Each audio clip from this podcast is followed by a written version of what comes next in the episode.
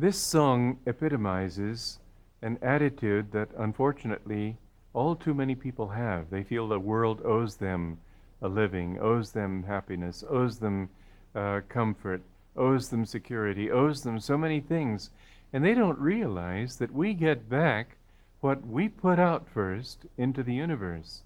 That if we don't give life to the universe, the life, uh, the universe won't give life back to us. If we don't give joy or love out, we don't get it back. If you want love in your life, if you want peace in your life, if you want joy in your life, realize that it comes from you first. You're the one who has to begin it. Now, the topic we have today is you don't have to be sick. And what I'm tying that into is this question of attitude. So many people feel that there's nothing they can do about it. If they're sick, they're sick. But you know, there was a, there was a study made of women whose families got ill their husbands, their children. And the women, very often, because they were so busy tending their sick husband and children, didn't get sick. After the husband went back to the office, after the children went back to the school to school, then the women very often relaxed and became ill. But they didn't have time to be ill before that. Now, this shows something, doesn't it? It means that when you're putting out enough energy, when you're putting out enough uh, effort, then somehow you're putting out that kind of, of uh, uh, power that you draw back to yourself good health. The illness that comes is not dependent only, I mean, your susceptibility to it is not dependent only on the illness itself, it's dependent also on your receptivity. Doctors also, during severe epidemics, very often won't have the time to get ill. After the crisis is over, then maybe they'll get ill, but not before. You don't have to be sick because you can generate enough energy to be able to, uh, you might say, cauterize that illness, or you might say also that uh, what you do is you create almost like an umbrella of positive thought, so that, like an umbrella in the rain, this, this, this shelter of positive energy that you have around you won't allow negative vibrations to come to you. So much of our illnesses are due not even to bacteria, they're due much more to negative expectation, to fear. Doctors are discovering more and more how much of an influence the mind and the willpower uh, are on one's state of physical health and also on one's state of mental health because sickness can be uh, uh, can be seen on both levels. Doctors have seen that people who seemed to have absolutely no reason to survive, they were so ill, and yet somehow they just were determined to get well, and they did. There was a very, and the opposite, of course, is true too, that some people who had no reason to die did because they gave up on life. There was a very interesting uh, report that a friend of mine made. He was a physiotherapist in a polio ward of a hospital. He said that he found that the rich patients very often didn't become well. They developed a chronic paral- paralysis, but he said often the poor patients would become well.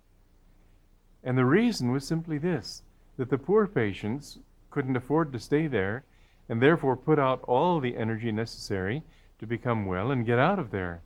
Where the rich patients could afford it and they could afford the relaxation of a little vacation, uh, not having any responsibility for a while, but then that paralysis became a habit. I talked to one woman, she was a cook in a, in a dining room in an institution. She was very stalwart, very strong. She told me that once, when she was young, she had had polio and been completely paralyzed. And they told her that there was no hope for her. She would be paralyzed for the rest of her life. And she said that I simply couldn't accept that idea. You see, this body is big and strong. And to think of this body uh, this big, strong body being paralyzed. It just was unthinkable. And so she said that when the doctors weren't in the room and the nurses weren't looking, I would just sort of roll and roll until I fell out of bed on the floor. And if they didn't catch me, I would sort of crawl over as I could, inch my way over to the wall and lean against the wall and just make my muscles move a little bit. And bit by bit, I'd fi- I found that they'd respond. And my legs would first of all move. I didn't have much strength, but they moved.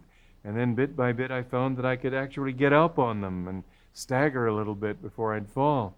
But I just wouldn't give in.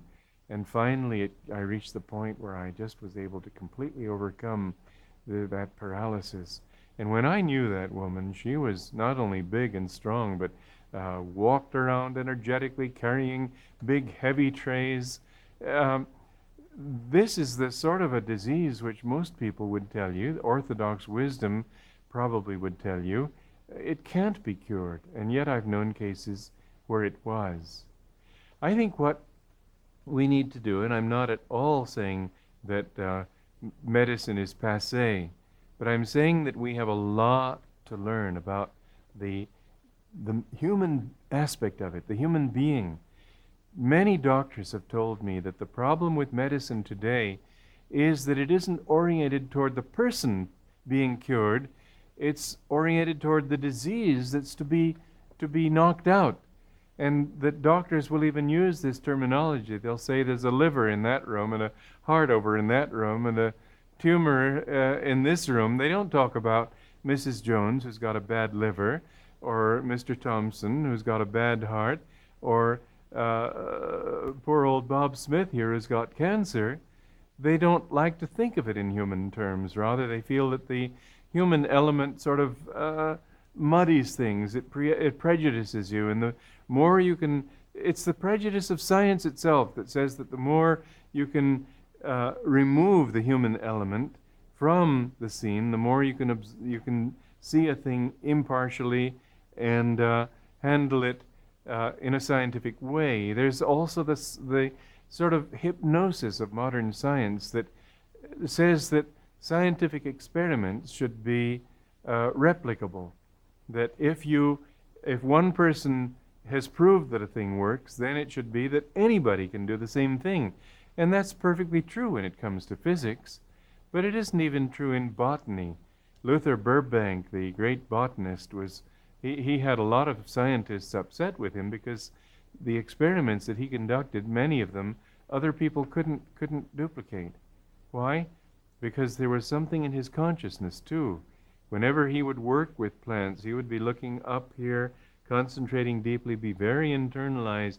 He consciously tried to attune himself to the consciousness in the plant, and that was how he was able to do some of the apparent miracles that he did. But this is the modern scientific dogma. Every age has its particular form of dogma, and this is ours that the scientific method is the only method that really is uh, uh, completely uh, trustworthy and acceptable in scientific circles. And so everybody who wants to be a scientist tries to make that system work. Well, it works in physics. Even in physics, it doesn't work all that well. They found that in the, the uh, very effort to observe an electron with the electron microscope means introducing elements of light uh, into the scene which will influence the movement of the electrons. And therefore, uh, man intrudes wi- without wanting to on many scenes in physics. The only really pure science is mathematics because it deals purely with theory. And therefore, it's not dealing with objective reality, objective matter at all. But once you come down onto a level of living matter, once you come down onto a level of a human being, then it's really uh, cutting out a large part of the picture to try to be, uh, to upgrade your image as a scientist, to become like the physicists in saying that I'm a scientific doctor who deals with hearts. I deal with cancers. I deal with uh, faulty livers. I am a urologist and I deal with this situation. they've been able to do wonders. I don't deny that. But we don't hear about the wonders they don't do. There was some woman who wanted to take yoga classes from me many years ago. She said she'd worked as a lab technician for 17 years in a hospital, and she finally got disillusioned because she found that doctors were killing as many people as they cured. And I said, Well, let's be positive about it. At least they're curing as many people as they kill. But uh, the thing is that uh, we, we get an image that becomes exaggerated. And this happens again and again. And then the people involved, their egos are actually committed too. And so they try to make you think that uh, they are as infallible as the public image of them. And so you get these hospital series on television where uh, every doctor is like Danny Kaye in uh, uh Walter Mitty, where he's just absolutely efficient, but it's all in a dream. And that's in uh, the dream of this world is that people too imagine an, a level of efficiency which, in fact, nobody has, because ultimately everything is in the hands of something beyond all that we can do. I saw a very interesting video the other day on climatology, and this man, Iben Browning, his name is, is very expert in this field. And uh, he's talking about the climate and its effect on human affairs and uh, the, the, finances of the world and so on. Well, somebody asked him the question once uh, toward the end of the program. The interviewer asked him, Why, with your knowledge, so many big businesses seek his counsel? He said, Why don't governments seek your counsel? He said, It's because governments like to think that they're in charge. Governments like to think they can control events. And so they don't like to uh, include in their reckoning things that are totally out of their control, like the climate. Whereas, in fact, the climate has a great deal more influence on the stock market and on the direction of the finances of a, of a nation and of the world than any kind of governmental manipulation. Governmental manipulation is more like being on a train and deciding whether you want to go to the front of the train or the back of the train, but the train's still moving and you can't change that fact. And there are factors in our lives that you have no control over. And so, to a large extent, this is true in the medical field. That doctors do their best. They know that, that if you, they do certain things, that this is likely to work. But it's out of their hands after that. They just have no control over a human being. That, that human beings wish to become well, wish to live. That human being's attitude because so much of it is a question of attitude too. I was I had an operation a, a couple of years ago at a hip replacement, and I, so I had some physiotherapy, and the physiotherapist was so gratified that I was going along with the exercises, and uh, uh, I said, "What do you mean gratified? I mean, isn't that a part of the process? I'm supposed to be doing the exercises." And she said, "You know, it's amazing how many people." just want me to do it for them. They want me to act on them. They want me to move their legs for them. They don't think in terms of taking charge. And that's why I got well in record time, because I did it myself. Well, this is how we have to do with our health, with our bodies. We have to realize that it isn't the pills that you take that make you well. Do you know that, that for a pill to be accepted by the, the uh, government, by the Federal Drug Administration, all it needs to do is be 10% better in its effectiveness than a placebo. A placebo is something that's nothing but sugar coated, and you tell somebody it's a good pill, and he takes it, and because he thinks it's going to work, it does work. And that may work up to, let's say, 50% of the cases. If this pill can cure 60%, then they say, okay, it's an acceptable thing, and they introduce it into the market. But 50% were cured without even that. Again, I'm not talking against the medical profession. I'm talking about your attitude. You may be, it may help you to take pills. But don't think the pills are going to do it. The pills will perhaps help you, but you've got to cooperate. You don't have to be sick because you can have the right mental attitude that will help you to get the best out of minimal treatment, where another person will get absolutely nothing out of maximum treatment.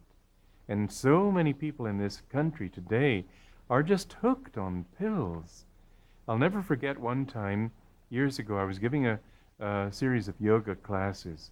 And I also started Ananda. The first, the first part of Ananda was our meditation retreat um, near Nevada City. And there was a woman in my class who wanted to come up there to the retreat and see it. So I had her come along with me since I had to go up for the weekend. And during the ride, she opened her purse and all these pills fell out blue pills, pink pills, yellow pills, white pills. I said, What are you doing with all those pills? And she said, Oh, you don't know me. I just need them. I need the, this pill to get to sleep at night, and I need that pill to wake me up in the morning, and I need this other pill to keep me from being too wired and up and nervous because I took a wake up pill, and then I need a, another sort of calming pill in the la- later part of the afternoon, and then I, so on and so forth. I said, Listen, you've been taking these classes for a week. I admit that's not long, but try doing a little yoga before you go to sleep and see if you can't just do a, do without those pills. Oh, you don't know me. I, I couldn't give up those. And so I said, okay, okay, leave it. Well, you know, she phoned me a couple of weeks later. She said, I finally got the courage together to try what you said, and I've never slept so well in my life. Listen, you're a, you're a human being. You're not a pill receptacle. You're not just sort of a, a, a some sort of absorbent cotton that just takes in whatever liquid is uh, poured onto it. You're a human being with a will of your own and with energy of your own and with the power in yourself to rise above a great deal more than you may think. And the stronger that power, the more you develop that inner energy, the more you'll find that you can overcome even major diseases cancer and so on. So many people have overcome cancer that the doctors had given up on because they had the right kind of attitude. Don't be, right attitude isn't just a question of, oh, I think I'm going to get well. That's the end result of right attitude. The first part of right attitude is those kinds of attitudes that take you out of yourself, take you out of selfishness, ego, that expand your consciousness. That's why I sang that song to begin with. For life he thought these meadows would give to be his own, but life he gave not first to them, and life he's never known. Give life to the world. Give love to other people if you want them to love you. Give peace if you want things to make you peaceful. Give joy if you want to get joy from this world, if you want to find happiness in it.